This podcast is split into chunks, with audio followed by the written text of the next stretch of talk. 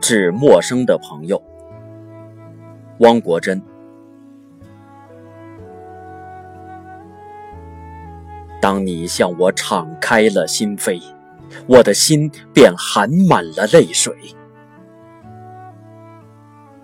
我那颗疲惫不堪的灵魂，更体验到了一股温暖，一缕欣慰。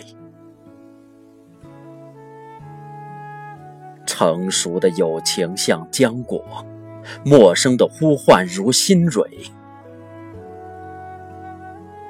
当我遥想你，远方的橄榄树，我的胸膛顿时充溢着天空般莹澈的喜悦，和海洋般深深的忏悔。